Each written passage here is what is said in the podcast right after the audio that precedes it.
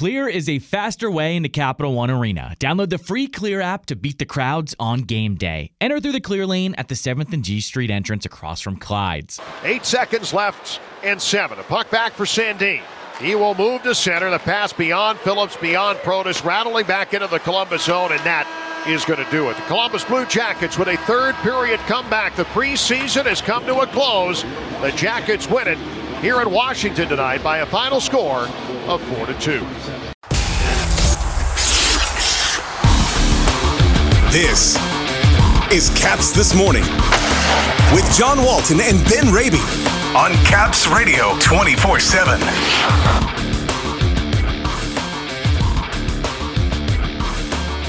Columbus slides past the Capitals in a preseason finale. A look at the week ahead with no game until Friday night.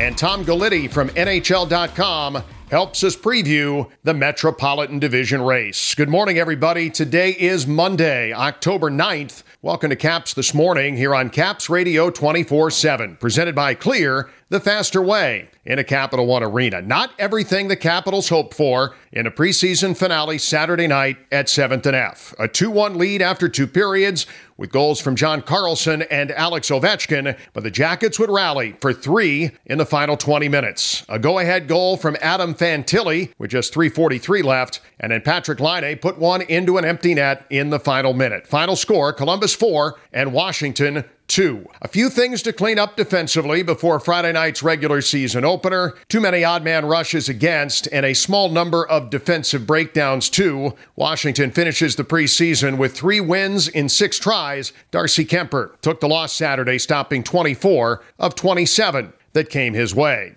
Today is a day of practice at MedStar Capital's Iceplex. There's a lot to manage this week with no game until Friday night. The team going to be off tomorrow for a team building day away from the rink, back on the ice Wednesday and Thursday in advance of Friday's home date with the Penguins. NHL rosters will be announced today at 5 o'clock, with opening night in the league coming up tomorrow. The Caps will announce at that time the roster as of today. And that's an important statement. Now, we can't tell you who's going to be officially on it, but we have been told there are likely going to be a couple of paper transactions to Hershey that will revert back in advance of Friday's opener against the Penguins, probably on Wednesday. So, in short, what you see at 5 o'clock today still won't exactly be the roster that will be available at the end of the week. We'll have a lot more on the roster tomorrow and all week as the new season gets underway. Here on the show, with a few days before Friday to play with, we take a look around the Metropolitan Division and give you some brief thoughts on each team. Joining us to help us out is Tom Gulitti from NHL.com. Well, Tom, thanks for joining us. We appreciate your perspective here. You see a lot of the Metropolitan Division through the course of the season. I know one team that you spend a lot of time looking at, the Carolina Hurricanes, and it really feels like this is the kind of season where this is their go for it kind of time right now, where they've been close. They haven't quite been able to get over the hump, but they've got to have at least the thought that they are a not only serious contender, but a real chance to try and win this thing. Yeah, I think that's the plan for them. You know, they like you said, they've been close five years in a row in the playoffs. Last year, got to the conference final, kind of ran out of offense. They had a bunch of guys hurt. One of them was Max Pacioretty. Never got got to play really much for them. You know, they lost Svechnikov, who's going to be healthy this year. They added Michael Bunting, is kind of a missing a little bit of that kind of grit in your face, sandpaper type of guy. So I think adding him and our old friend Orlov on defense, which was already one of the best defenses in the league, that if they stay healthy, I think they're going to be right up there as one of the best teams in the Eastern Conference for sure. Well, we know Dimitri's certainly going to help them, and it makes them even more formidable, as you said, on the back end. You spent a lot of time covering the New Jersey Devils, a really renaissance season for them last year, and getting back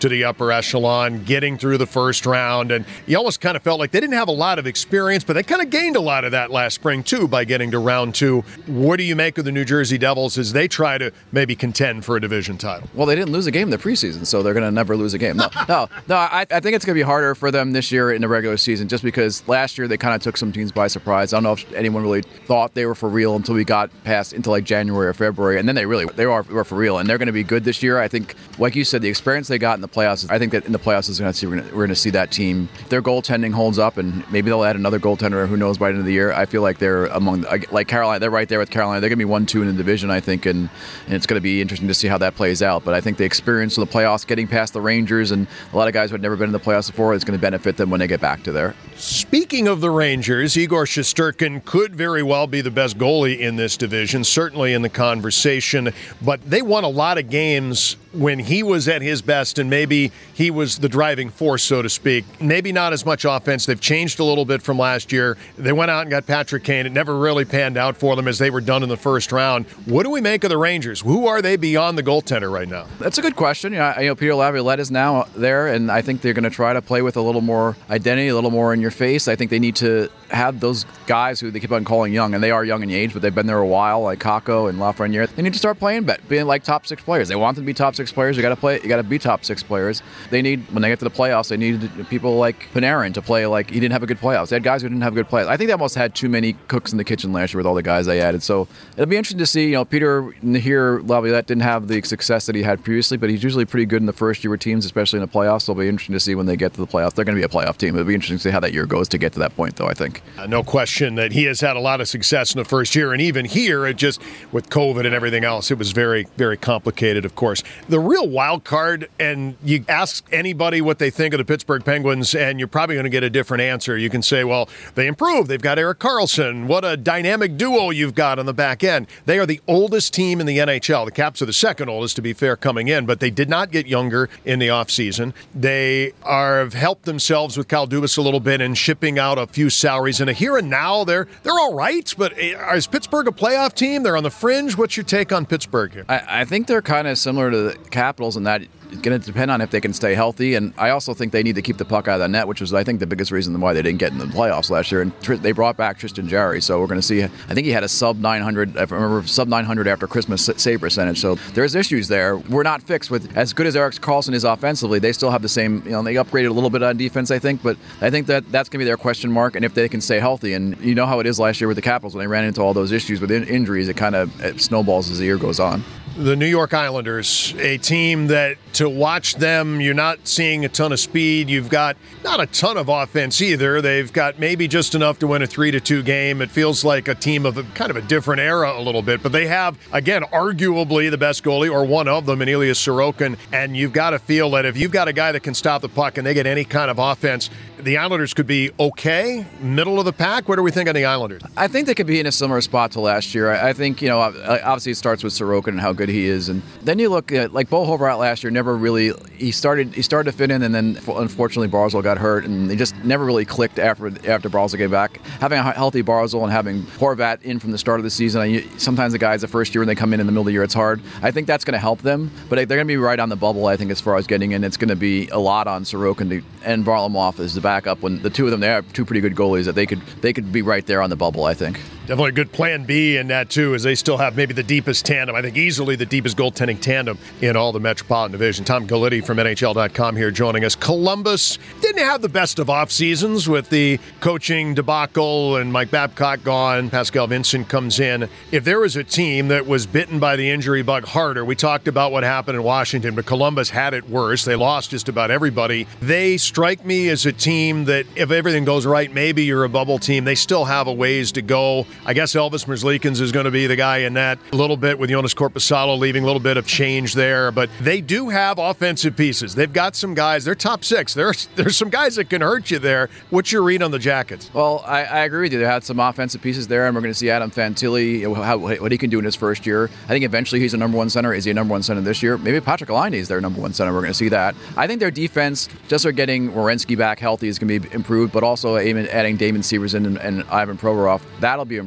Whether they can jump into a playoff spot this year, I think you're like like you said, they're, they're probably maybe next year, but I think they're going to be much more competitive. And that's another thing. Those points that they lost last year, they're not going to be easy to, to come by for other teams playing against Columbus this year.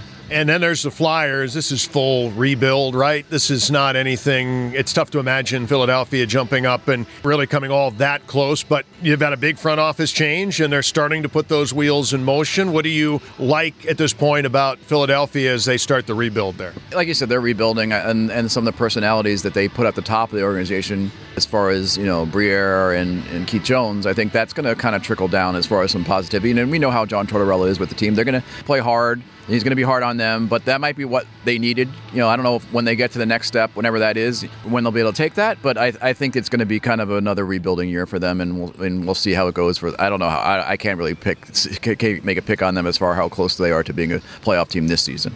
And last but not least, of course, the team right here, training camp wrapping up and moving on now to the regular season this feels like a team where you know a lot's got to go right, but you've got that veteran core that if they're healthy, if you can get more offensive production from Kuznetsov and Mantha, there's certainly some excitement around this team with a guy like Matthew Phillips and what he's been able to do this preseason, and certainly Spencer Carbery. You just feel an energy around this team that you know I haven't felt in a while, and that's not a knock on Peter Laviolette or anybody else. It's just there's a young exuberance here and a roster change, a lot of younger players coming in. It's just a different kind of feel right now as the Caps are trying to retool on the fly, and they're hoping that what they have done so far here works. Definitely an energy coming from Spencer Carbery that seems to be contagious as we as we get to the start of the season here, and the, the guys seem to enjoy having him around. And we'll see if they can. You know, he wants to play with more pace. It looks like it's been coming along in, in preseason. We'll see if that how that goes into the regular season. Some new faces, but it's really going to depend on the guys that they've had here, whether they can stay healthy. It's going to depend on number 92 Kuznetsov. To me, they to me he is the biggest thing. If, if we have Kuznetsov of two seasons ago and they stay healthy, they're going to be right there.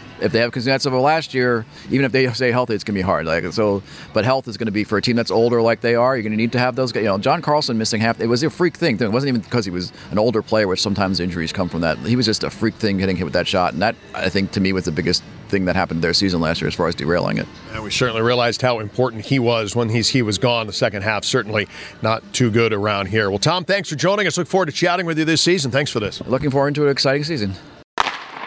Those divisional matchups this season are going to go a long way to decide who gets into the Stanley Cup playoffs. Our thanks to Tom Gulitti this morning for joining us here. Coming up on the show this week, my opening week chat with President and General Manager Brian MacLellan. We've got a lot of ground to cover as the new season begins.